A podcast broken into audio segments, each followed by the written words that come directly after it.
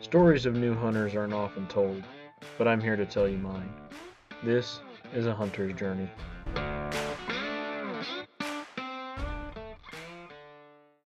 Alright, everybody, welcome back to another episode of Hunter's Journey. My name is Will, I'm your host. Um, and this week is going to be a little different. Um, it's not going to be a super long episode. I mean, I guess like most of the weeks, they're not very long episodes, but um, this one is more than likely going to be only a few minutes long, um, just because it's more of a public service announcement than it is a podcast episode, because I'm going to be doing a lot of it, um, and I have been doing a lot of it, so I haven't really had time to to to think of new topics or you know uh, kind of think about what I want to talk about, other than you know what I've been doing. Um, so right now it is the 6th of November. Um, just in the last couple weeks to right now um, has been a great time to be fall fishing. Um, fall fishing is one of the best times you can possibly get out and fish, in my opinion. Um, my cousin and I went down to a lake here in Utah around October 31st last year, like and very end of no- October, very beginning of uh, November, um, and we were using just little Rapalas, just little imitation Rapalas, um, not imitation Rapalas, but Rapalas that imitated bait fish or baby rainbows or baby brown trout, um, and we caught 80 trout in two days. We caught rainbows, tigers, cutthroats in two days. No browns because there aren't browns in that reservoir, but um, 80 fish in two days. Absolutely wild. Um, ridiculously wild. I caught the prettiest tiger trout I've ever seen in my entire life. Um, it was just absolutely gorgeous, and you can go back and look at um, it, it, should be on the Instagram profile for actually both my personal profile and the the podcast's profile because it is absolutely gorgeous. Um, it wasn't very big, but it was dark brown, um, turquoise lines running through it. I it was insane.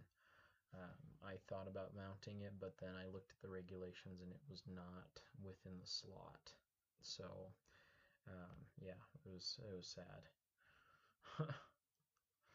but anyway, yeah, so um, more of a public service announcement. Now is the time to be fall fishing, whether you're you're bass fishing, trout fishing, um, literally everything is active right now because they can tell that the cold's coming or the cold's already here, and they want to be feeding and feeding and feeding and feeding. Like when those temps are dropping to like 50s or during the day, is when you know that it's the best time to fall fish. I know some of our northern northern friends up north in Minnesota or North Dakota or somewhere like that, they've already been getting temps that are way lower than that. Um, but once those temps hit 50 to like anywhere in the 50s to high 40s during the day is when you want to be fishing because that they're going to be feeding and feeding and feeding until they can't eat anymore. Um, before winter time comes. They're gonna wanna they're wanting to be able to to stock up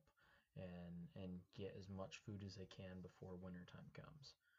Um, so yeah, so get out and fall fish. Um, next week we'll go um, kind of in depth about fall fishing more. Um, and you know my experience with fall fishing and then we're coming up to the ice fishing season.